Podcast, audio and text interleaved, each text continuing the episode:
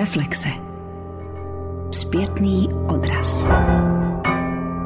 Reflexe. Podpovrchdění.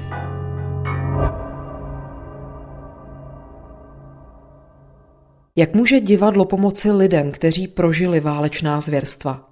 Může být divadlo prostředníkem zmírnění válečných konfliktů? A má divadlo sílu stát se nositelem míru mezi společnostmi a národy?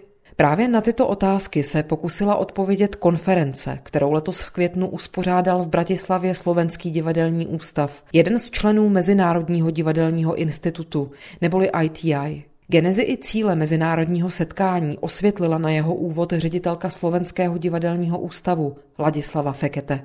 Priama inšpirácia na túto konferenciu vznikla v Segovii počas valného zhromaždenia medzinárodnej siete ITI. ITI predstavuje jednu zo základných divadelných platformiem, ktorá v súlade s cieľami UNESCO v oblasti kultúry, vzdelávania a umenia vytvára medzinárodnú platformu na výmenu, na edukáciu, podporuje využitie performatívneho umenia pre vzájomné porozumenie a čo je veľmi dôležité aj pre mier, mier vo svete. Práca v ITIA je organizovaná v niekoľkých segmentoch. Ja som skutočne rada, že aj divadelný ústav je od samotného začiatku začlenený v tejto sieti a snažíme sa participovať na niektorých zaujímavých projektoch, na niektorých segmentoch práce, alebo sa inšpirujeme tým, čo je v danej chvíli pre sieť IT aj dôležité a robíme to u nás, prenášame vlastne tie, tie impulzy do nášho slovenského prostredia. Práve ten humanitný rozmer projektov, ktoré v poslednom čase veľmi intenzívne spracováva sieť ITI, je podľa mňa skutočne veľmi dôležitý. Prvýkrát som sa e, stretla s členmi networku divadlo v konfliktných zónach práve v Segovii a skutočne som zostala v nemom úžase, aké významné projekty iniciovali, na aké skutočne nebezpečné miesta sa dostali s cieľom pomôcť a pomôcť umením. O tom, jak umění a především divadlo může v konfliktních zónách působit, promluvil v Bratislavě nejprve generální ředitel Mezinárodního divadelního institutu Tobias Biancone. I like to talk about dialogue for zones of conflict. Rád bych na této konferenci krátce promluvil o dialogu, o dialogu v konfliktních zónách. A upozorním předem, že se na tuto problematiku chci dívat z filozofického, nikoli z praktického hlediska. Každý vědomý člověk sleduje aktuální dění a vývoj ve světě. Sleduje-li denní přísun zpráv z nejrůznějších médií, pak vidí celou řadu konfliktů ekonomických, hospodářských, sociálních, politických.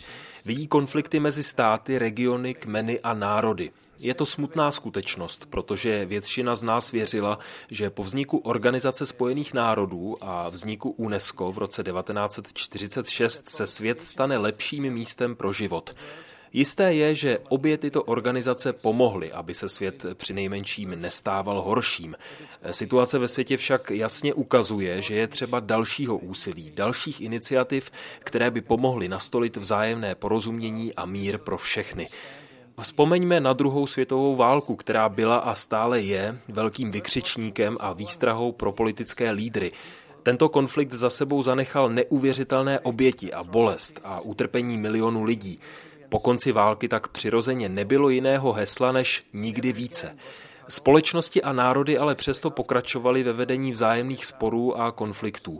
Část světa se zmítala ve studené válce, řada zemí trpěla pod vládou totalitních režimů. Především po pádu železné opony vstupovali lidé do nové éry s velkými nadějemi na svobodnější a spravedlivější svět. Obviously, the leaders and especially the forces behind them started new power games driven by greed and intended to keep existing or building up new hegemonies. Tehdejší političtí lídři a především pak ekonomické síly, které za nimi stojí, ale začaly rozehrávat nové mocenské hry. Cílem těchto sil bylo, je a vždycky bude obhájit za každou cenu vlastní hospodářské zájmy a plány na udržení stávajících nebo nastupujících hegemonií. Pokud jsou ale bombardovány domovy lidí a desítky zemí po celém světě jsou zapojeny do ozbrojených konfliktů, musíme se ptát sami sebe, kdo z toho profituje, kdo z této situace těží. Musíme se podívat, co lidským společenstvím chybí, co způsobuje, že se tyto konflikty stále znovu dějí. The most important element Jasné je, že zásadní problém je, když lidé nerozumí jeden druhému. Že základem pro dosažení vzájemného porozumění je mezilidská komunikace. Když se tok myšlenek od jedné bytosti k druhé zpomaluje nebo je znemožňován, pak tohoto porozumění nemůžeme dosahovat. Nejsme schopni si naslouchat, natož pak sdílet své zkušenosti a postoje. Když se na to podíváme z filozofického hlediska, vidíme, že potřeba komunikovat je základní lidskou potřebou. Čím víc je tato touha potlačována, tím více se projevuje v materiální rovině. Na nejnižší úrovni komunikační stupnice se pak projeví tím nejhorším způsobem. Prostřednictvím zbraní, kulek, min a bomb. Tento způsob komunikace ale stojí v naprostém protikladu ke vzájemnému porozumění a míru. Tento způsob komunikace není žádným řešením. Řešením je pozitivní a otevřená komunikace, která je mostem pro přenos lidských pocitů, ideí a názorů. Excellent performances and plays that you are experiencing are always built upon the dialogue. Příkladem takové komunikace je bez pochyby drama a divadlo. A jejich symbolem, funkcí i smyslem je dialog. Anglický slovník definuje dialog jako výměnu názorů mezi dvěma či více osobami za účelem nalezení nějakého řešení. A to je esence veškeré divadelní práce, zvláště té, která se odehrává v místech válečných konfliktů. Jedině na základě výměny názorů můžeme dosáhnout vzájemného porozumění. Pokud bude tato výměna založena na vzájemném respektu, pak teprve potom se může vyvíjet vzájemná blízkost a láska jednoho člověka k druhému. Je to rozdílnost lidí, která nejčastěji způsobuje, že jedni se bojí druhých, že se o nich vytvářejí předsudky. Tato rozdílnost, jinakost, se však často zakládá na klamu a nepravdivosti nebo nedostatečné znalosti informací. Pokud ale tuto bariéru překonáme a využijeme sílu dialogu, pak i cizinec se může, metaforicky řečeno, stát naším bratrem. A právě to je moc, kterou divadlo má. A právě to je něco, o co Mezinárodní divadelní institut usiluje už od svého založení. Budovat mosty mezi jednotlivými národy a kulturami. Vytvářet prostor proto, aby se dialog mezi nimi stal možným. The main reason of UNESCO ITI's founder for ITI was to build bridges on which communication can flow, bridges built with the performing arts, with theater. Konstatuje Tobias Biancone, generální ředitel Mezinárodního divadelního institutu ITI.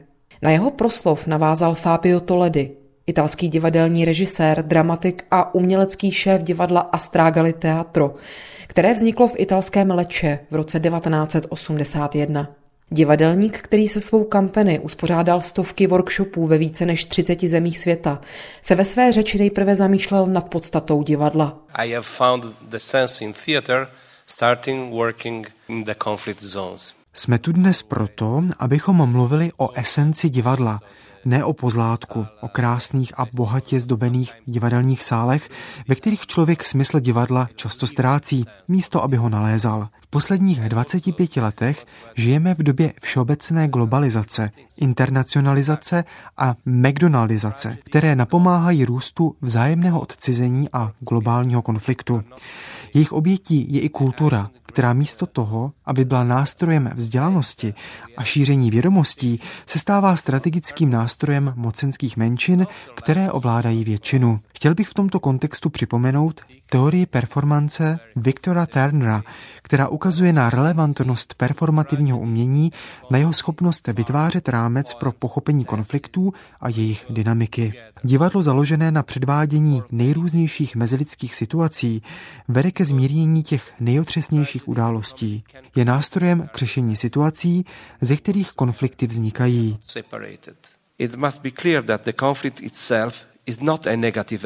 Mluvíme tu dnes o konfliktech a proto je třeba říci, že konflikt sám o sobě není negativním jevem.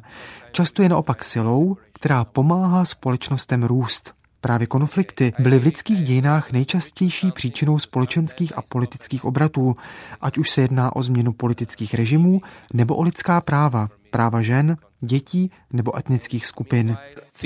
Je jasné, že divadlo je uměním, které je chtě nechtě spojeno s politickou mocí a její reprezentací. For example, we have an extraordinary writing of Bertolt Brecht, his Journal of Refugees is very, very actual, is very present, but also is an historical thing.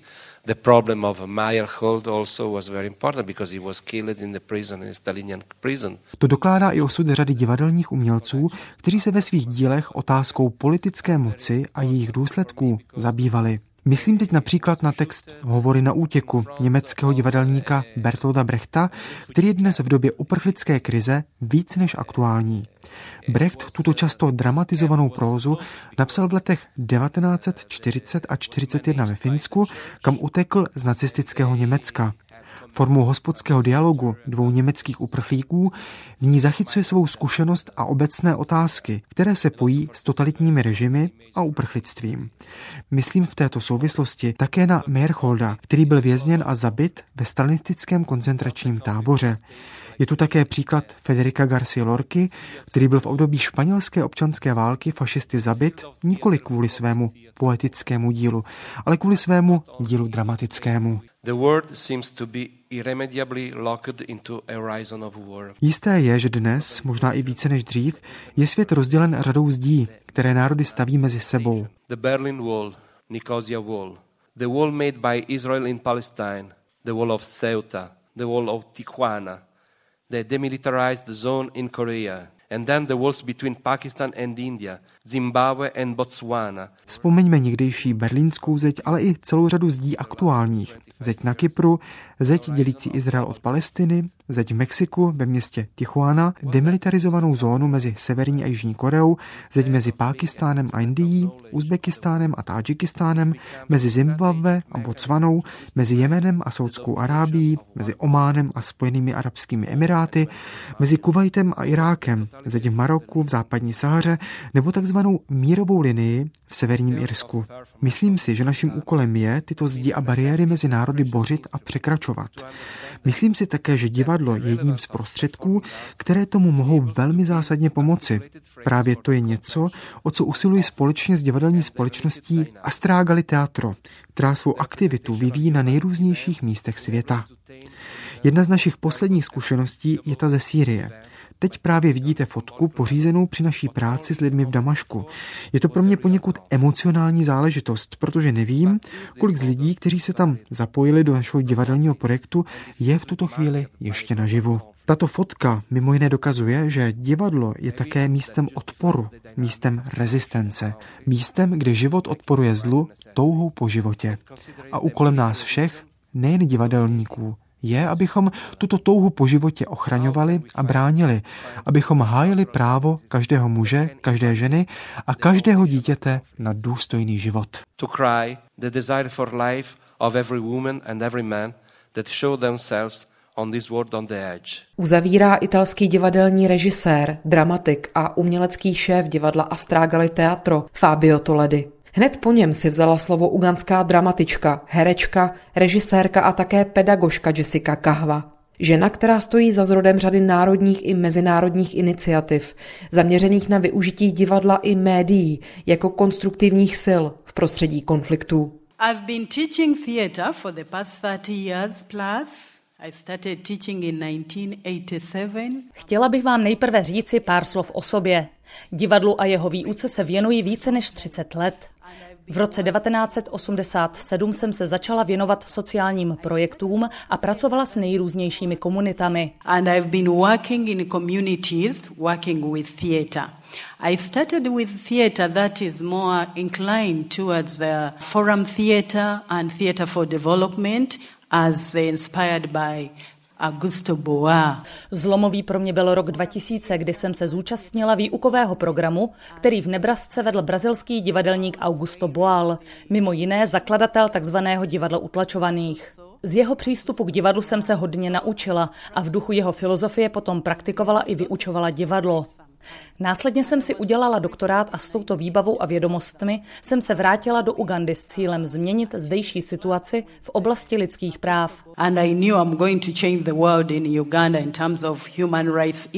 Hned po návratu jsem začala pracovat s ugandskými ozbrojenými složkami a svojáky, kteří bojovali v občanské válce. So when I got home, I got a first chance Tento dlouhotrvající konflikt za sebou zanechal řadu zvěrstev, mimo jiné i tisíce dětských vojáků trvale poznamenaných válečným traumatem. Přestože válka skončila, situace v Ugandě není ani zdaleka jednoduchá. Do Ugandy denně proudí tisíce uprchlíků z řady afrických zemí, sužovaných nejen ozbrojenými konflikty, ale i přírodními katastrofami. Súdánu, Konga, Burundi, Mali, Rwandy, Somálska a dalších států. Jedná se o největší uprchlickou krizi v současném světě. And has caused itself to have the largest population of refugees in the whole world. Přestože situace je velmi komplikovaná, dobrou zprávou je, že lidem se navzdory kulturním i národnostním rozdílům daří mezi sebou vycházet, což ale vyžaduje ohromné úsilí na straně všech zúčastněných. But the good news is people get along. But Pozitivní roli sehrává fakt, že v současnosti se lidé mohou svobodně vyjadřovat.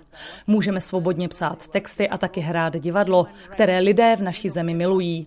Miluje ho dokonce i náš prezident, který říká, že divadelníci jsou pomocníky a prostředníky humanity. Se svými žáky se snažím tomuto procesu přispět. Snažíme se prostřednictvím divadla pomáhat lidem v uprchlických táborech, což je ale dost složité. Je těžké dostat se dovnitř a je těžké dostat se i ven. Do táboru se nedostanete bez vládního povolení a pokud ho získáte, máte ho na půl roku, maximálně na rok. I proto někteří z nás do táborů chodí i bez povolení. You have to wait, but some of us sneak and go there without permission. Snažíme se používat všemožné techniky a strategie, abychom mohli do táborů vkročit, zjistit, co se v nich děje a podle toho i volit způsob naší práce. Není totiž možné používat jeden typ metody aplikovaného divadla. Je třeba přizpůsobovat se konkrétní situaci. Vždy, když chcete divadlo aplikovat na aktuální sociální skutečnost, musíte zohlednit daný kontext. Je také důležité zvolit správně jazyk, kterým se snažíte problém či konflikt nahlédnout a také ho řešit. To je v případě divadla zásadní věc. Týká se to především mládeže, která si zvyká komunikovat prostřednictvím sociálních médií. Máme tu WhatsApp, Facebook, Instagram. A tyto komunikační kanály nás od sebe dělí. I oni způsobují konflikt, protože něco ze světa se ztrácí. Můžeme bez pochyby mluvit o mediální válce a proto ani k této realitě nemůže divadlo zůstat němé. My divadelníci se musíme zamýšlet nad tím, jak lidi dostat od telefonu a virtuální reality zpět do skutečného světa.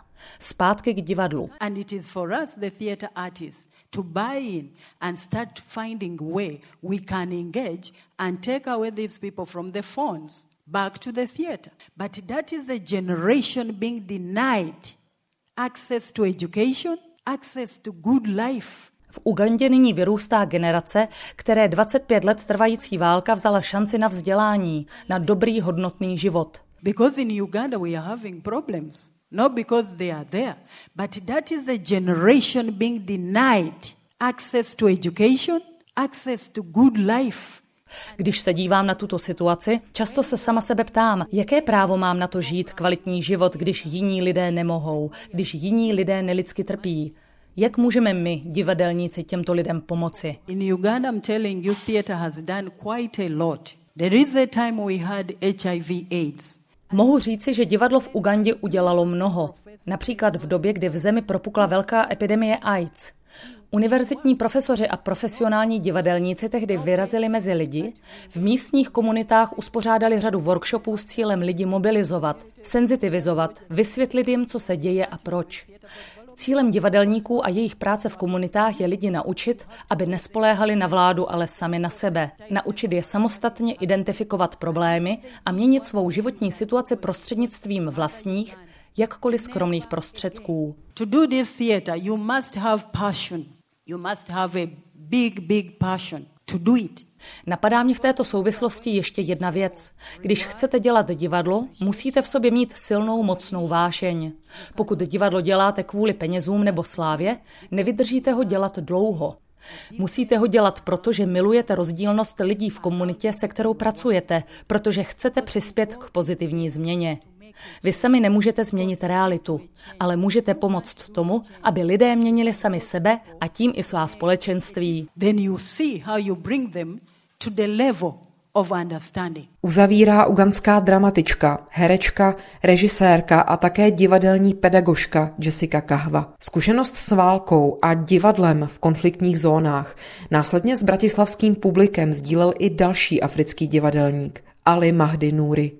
Sudánský herec, režisér, pedagog a také velvyslanec organizace UNESCO. Well, I will tell you stories from where the idea of theater conflict zone came.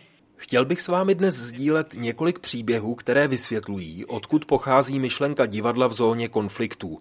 Úvodem chci říct, že na základě svých zkušeností mohu říct, že podstatou divadla je budování míru, vytváření mezinárodního dialogu, snaha k hledání a nacházení řešení tam, kde mezi sebou lidé bojují. Budu tady dnes krátce mluvit o Sudánu, o zemi, ze které pocházím. Dlouho v ní zuřila občanská válka, jejímž výsledkem je, že Súdán je nyní dvěma různými zeměmi. Přestože jsme jeden národ, máme dvě vlády a naše vlast je rozdělena na dva územní celky. Tomu na severu se říká Súdán, na jihu pak vznikl tzv. Jižní Súdán. Dlouhé roky pracuji s dětmi v nejrůznějších sirotčincích, dětských domovech a SOS vesničkách. I start building a new village in a city called Malakal. So I went there That was during the time of the discussion of the peace agreement between North and the South. Před několika lety, v roce 2003, kdy se v Súdánu vyjednávala mírová dohoda mezi severem a jihem, jsem ve městě jménem Malakal začal sám takovou vesničku budovat. Byly v ní umístěny stovky dětí, které byly během války násilím odvedeny rebelskými silami do armády, kde se staly dětskými vojáky. Po konci války tyto děti přicházely zpět do měst, často silně traumatizovány a k nepoznání proměněny válečnou zkušeností. And you can imagine how they are behave. Of course, it was difficult for them to integrate again to the civil community. Nedokážete si představit, jak problematicky se tyto děti chovaly, jak nesmírně těžké pro ně bylo reintegrovat se do občanských komunit. Oslovil jsem místní politiky s nápadem vytvořit pro tyto děti samostatný tábor. Můj návrh byl přijat a tábor byl za několik týdnů postaven. When they came to the camps, each group are separate. Když do něj začaly přicházet děti, viděl jsem, že chodí po skupinách, podle toho, v jakých vojenských jednotkách za války působili, nebo podle toho, z jakých kmenů pocházeli. A tyto skupiny mezi sebou nekomunikovaly. Někdy proti sobě dokonce i agresivně bojovaly. Mým cílem bylo tyto skupiny propojit. Jednoho večera jsem schromáždil všechny děti na táborovém prostranství a začal jsem jim vyprávět příběhy. Každá skupina se samozřejmě rozmístila jinde a úzkostlivě střežila své hranice. Já jsem pokračoval ve vyprávění příběhů, které pocházely z nejrůznějších afrických tradic. Tak to pokračovalo několik večerů, ale u dětí se nic neměnilo.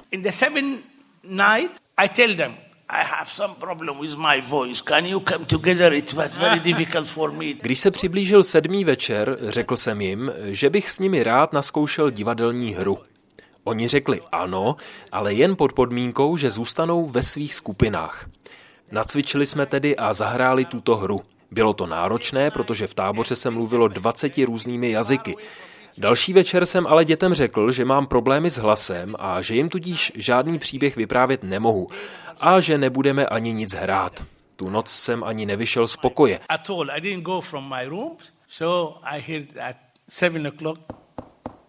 No story, no play. I said, no, tomorrow. Said, no, no, we are waiting. Další den mi děti zaťukali na dveře a vyzvali mě, abych s nimi šel ven. Dovedli mě na prostranství, které sami upravili a zahráli na ní onu hru, kterou sami ještě výrazně rozvinuli a obohatili. Společnými silami si přes noc vyrobili rekvizity a kostýmy. Bylo to neuvěřitelné. V tu chvíli jsem si znovu potvrdil, že divadlo má neuvěřitelnou sílu svádět lidi dohromady, bořit a překračovat zdi a hranice mezi nimi. Říká sudánský herec, režisér a pedagog Ali Mahdi Nuri. V bratislavském konferenčním panelu jej vystřídal další řečník, tentokrát z Blízkého východu. Iránský divadelní kritik, dramatik, režisér a pedagog Mehrdad Rajani Maxus. So the application of Iranian theater in solving and reducing the crisis. Rád bych vám dnes řekl něco o současném stavu iránského divadla z pozice člověka, který se výzkumu jeho vývoje a dějin věnuje více než tři dekády. Vzhledem ke společenským a politickým událostem v mé zemi se v posledních letech stala hlavním předmětem mého výzkumu i praktických divadelních aktivit jedna otázka. Jak se může iránské divadlo vyrovnat se zkušeností konfliktů a jak s ní může pracovat i v mírových časech? Je důležité na tomto místě připomenout, že Irán prochází v posledních 40 letech bouřlivým obdobím vývoje. V letech 1978 a 79 proběhla v mé zemi jedna z nejvýznamnějších vnitropolitických událostí našich moderních dějin, takzvaná iránská islámská revoluce, jímž výsledkem bylo nastolení vlády islámských šítských fundamentalistů. Irán tehdy zažíval řadu hospodářských a vládních změn díky zákonům, které byly po revoluci nastoleny. Necelý rok poté pak Irán vstoupil do osmileté války s Irákem. V 90. letech pak byla naše země vystavena nejrůznějším politickým i ekonomickým tlakům ze strany nejrůznějších vlád západní Evropy. Přišly také sankce ze strany Spojených států, které výrazně omezily transakce zahraničních měn a nastolily velmi silný ekonomický a sociální tlak, doléhající na všechny Iránce. The past 40 years. All the time we are in the middle of the conflict. Je tedy jasné vidět, že během uplynulých čtyř dekád čelila naše země nejrůznějším krizím a problémům. I dnes jim Iránci čelí, a to především jako země, která se nachází přímo ve středu Blízkého východu. Je tedy svým způsobem nárazníkem všemožných konfliktů, ať už se týkají například Afghánistánu nebo Sýrie. Díky vývoji situace na Blízkém východě nemůže tedy logicky v Iránu vládnout pozitivní duch a nálada. Iránci jsou pod permanentním tlakem, v jejich bezprostřední blízkosti se stále něco negativního a destruktivního děje. Nechci tady ale mluvit o politice a soudit, kdo dělá dobro, kdo zlo, nebo na čí straně je pravda. Chtěl bych vám poskytnout širší obraz toho, co se děje v Iránu, přiblížit situace, kterým naše země čelí a přemýšlet o tom, jaká je zodpovědnost umělců. Budeme-li mluvit o divadle, pak jeho současná funkce v Iránu by se dala rozdělit do tří hlavních kategorií. Tou první je posilování národní jednoty, morálky a naděje. Tou druhou pak poskytování řešení, jakási terapie a pomoc lidem, aby lépe překonávali problémy a těžkosti. Tou třetí je potom zábava a šíření štěstí. Když zůstaneme u funkce první, je třeba říci, že její naplňování vždy bylo úkolem státních divadel. Úředníci, kteří mají přístup ke státnímu rozpočtu a tudíž i rozpočtu pro kulturu, včetně divadel, vždy určovali směr a nastolovali priority pro nejširší publikum. Mezi nejvýznamnější události oficiální sféry patří založení několika divadelních festivalů. Příkladem za všechny je festival v Marivaně. K jehož hlavním cílům patří mimo jiné redukce etnických a náboženských konfliktů. Pro naši zemi i naše okolí, v němž žijí nejrůznější menšiny vyznávající rozličná náboženství, včetně mnoha verzí islámu, je to velmi důležité poslání. Během uplynulých 20 let se také podařilo vybudovat vůbec největší iránský divadelní festival. Od roku 2001 se díky němu otevřela řada palčivých témat, například téma terorismu. Právě díky němu se například podařilo stabilizovat napjaté vztahy mezi Iránem a Egyptem. Když se zde odehrála inscenace textu iránského dramatika Hosina Saida al-Jaraniho, politici na obou stranách se znovu naklonili myšlence spolupráce a to navzdory vyhrocené atmosféře. Kromě těchto festivalů vznikla v uplynulých letech také řada platform zaměřených na řešení palčivých společenských fenoménů, například závislosti na drogách, na její prevenci. Tento problém je v Iránu velmi rozšířen. Týká se z velké části lidí, kteří bojovali v nejrůznějších válkách, jejichž běžnou součástí drogy jsou. Realizovala se také řada programů ve věznicích, jejichž kapacita nestačí stoupajícímu počtu odsouzených. Cílem těchto programů je kontrolovat mnohdy kritické místní podmínky, napomáhat růstu lidského potenciálu vězňů a pomoci jim s přípravou na návrat do běžného života. Vězni byli zapojeni do psaní divadelních her, odehrála se tu řada divadelních představení. V posledních letech je pak divadlo praktikováno i ve školách s cílem šířit povědomí o kulturních a národnostních rozdílech, s cílem zamezit dalšímu vzniku konfliktů. Kromě oficiální scény se ale v posledních letech začala tvořit i scéna nezávislá, která přináší nové formy a podoby dramatu i divadla poslední dekádě se tato nezávislá síť výrazně posiluje a rozrůstá. Z hlediska publika ale stále zůstává na okraji. Iránci, kteří byli v posledních 40 letech podrobováni neustálému a velmi silnému stresu, cítí potřebu se odreagovat.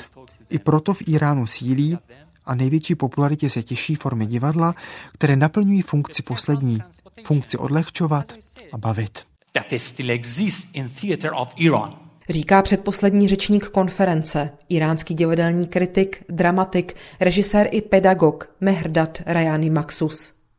Se závěrečnou řečí na něj navázal chorvatský teoretik, dramatik a spisovatel Darko Lukič.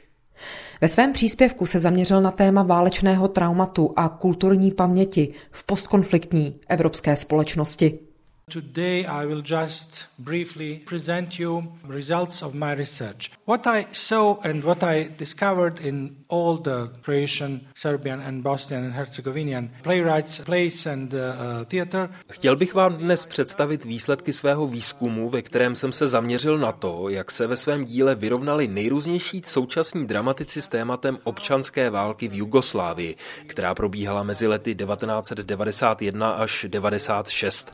Na toto téma jsem nejprve napsal dizertační práci, ze které později vznikla kniha nazvaná Válečné trauma v divadle. Při tvorbě této knihy jsem při studijní stáži ve Spojených státech zkoumal mimo jiné i to, jak se američtí dramatici vyrovnávali s traumatem války ve Větnamu. Ale zpět k Evropě. Zkušenost jugoslávské války tak, jak se odrazila v dílech dramatiků, jsem nejprve zkoumal v Chorvatsku a následně pokračoval v Bosně a v Hercegovině, kde se důsledky konfliktu projevily s mnohem větší intenzitou. V poslední fázi jsem se zaměřil na Srbsko. Můj výzkum je tedy analýzou a srovnáním tří různých pohledů. Pohledů lidí pocházejících ze tří různých zemí, které dříve tvořily součást jednoho většího územního celku. Jugoslávie. In Croatia, in Bosnia and in Serbia on the, on the war conflict. This is the photo made in Sarajevo in Bosnia during the war when United Nations gave opportunity to women with uh, small children and to old people to leave the city under the siege. Chci vám teď ukázat fotku, kterou jsem za války pořídil v Sarajevu. Bylo to v den, kdy OSN starým lidem a ženám s dětmi umožnila, aby opustili město. Jak jistě víte, Sarajevo bylo během války obléháno čtyři roky. Z města nebylo možné odejít ani do něj vejít. V den, kdy se tak konečně stalo, si s sebou lidé mohli vzít na cestu jen to nejnutnější, protože místo v autobusech bylo omezené. Lidé si nejčastěji brali dokumenty, šperky a rodinné fotografie, často fotografie mrtvých. Žena zachycená na fotce drží v ruce starou panenku. Právě to bylo to jediné, co si vzala na cestu s sebou. Často přemýšlím, komu tato panenka patřila. Patřila jí nebo jejím mrtvým dětem? And that is exactly how the theater in Croatia, Bosnia and Serbia was dealing about the war. Tato fotografie pro mě symbolizuje a vyjadřuje jednu zásadní věc. Totiž fakt, že když se prostřednictvím jakéhokoliv umění vyrovnáváme s válkou, vyrovnáváme se s individuálními traumaty a vzpomínkami, které se týkají konkrétního člověka. Válka je samozřejmě kulturní trauma, které je traumatem celé společnosti, celého národa. Toho také po válce využili politici, kteří začali budovat národní mytologie nově vzniklých států, které jim měly sloužit k upevnění moci i k jasně danému pohledu na minulost, k její jasné a nespochybnitelné interpretaci. Já jsem se ale ve svém výzkumu nechtěl věnovat kolektivní historii ani kolektivnímu vědomí, ale individuálním osudům a traumatům, které vždy představují velmi osobní zkušenost. Zjistil jsem přitom, že tyto individuální zážitky se většinou dostávají do konfliktu se zmíněnými národními mýty, které často představují černobílé vidění. Tyto nové mytologie jsou většinou velmi jednoduché. Říkají, my jsme oběti, oni jsou agresoři, to oni jsou vini. Osobní vzpomínky ale nebývají černobílé, většinou v nich bývá jakási šedá zóna. Tyto osobní vzpomínky říkají, realita války nebyla a není jednoznačná. Zlé věci se děly na naší i na jejich straně. Tak se také k realitě válečného konfliktu a jeho reflexe stavěla většina dramatiků. Jejich texty se tak stávaly do značné míry podvratnými, protože vzpochybňovaly kolektivní vzpomínky. Je prokazatelné, že část poválečného divadla plnila a také splnila úkol národní propagandy. Ta druhá, naštěstí početnější, ale nabídla objektivnější pohled na věc. Jejich texty, uváděné na nejrůznějších poválečných divadelních scénách, díky tomu často působily šokujícím způsobem, ať už šlo o Chorvatsko, Srbsko nebo Bosnu. Důvod je jednoduchý. Nikdo nemá rád, když mu nastavíte zrcadlo. A právě to tento druh dramatiky dělal. A to nikoli prostřednictvím realistického zobrazování válečné reality, ale prostřednictvím metafor a aluzí, často i prostřednictvím grotesky. Dá se tedy říci, že poválečné divadlo nově vzniklých států šlo často proti hegemonii, že vytvářelo něco, co bych nazval válečnou mytologií. Nikdo z nás nemůže spochybnit fakt, že válka je především mužskou záležitostí. Právě proto je součástí těchto mýtů přirozeně mačismus, homofobie, misogynie, patriarchální společenské vzorce, náboženský fundamentalismus a téma nadřazenosti jednoho národa nad druhým. And now I will show some of the performances I was researching during that process. Chtěl bych nyní uvést několik příkladů tohoto podvratného přístupu.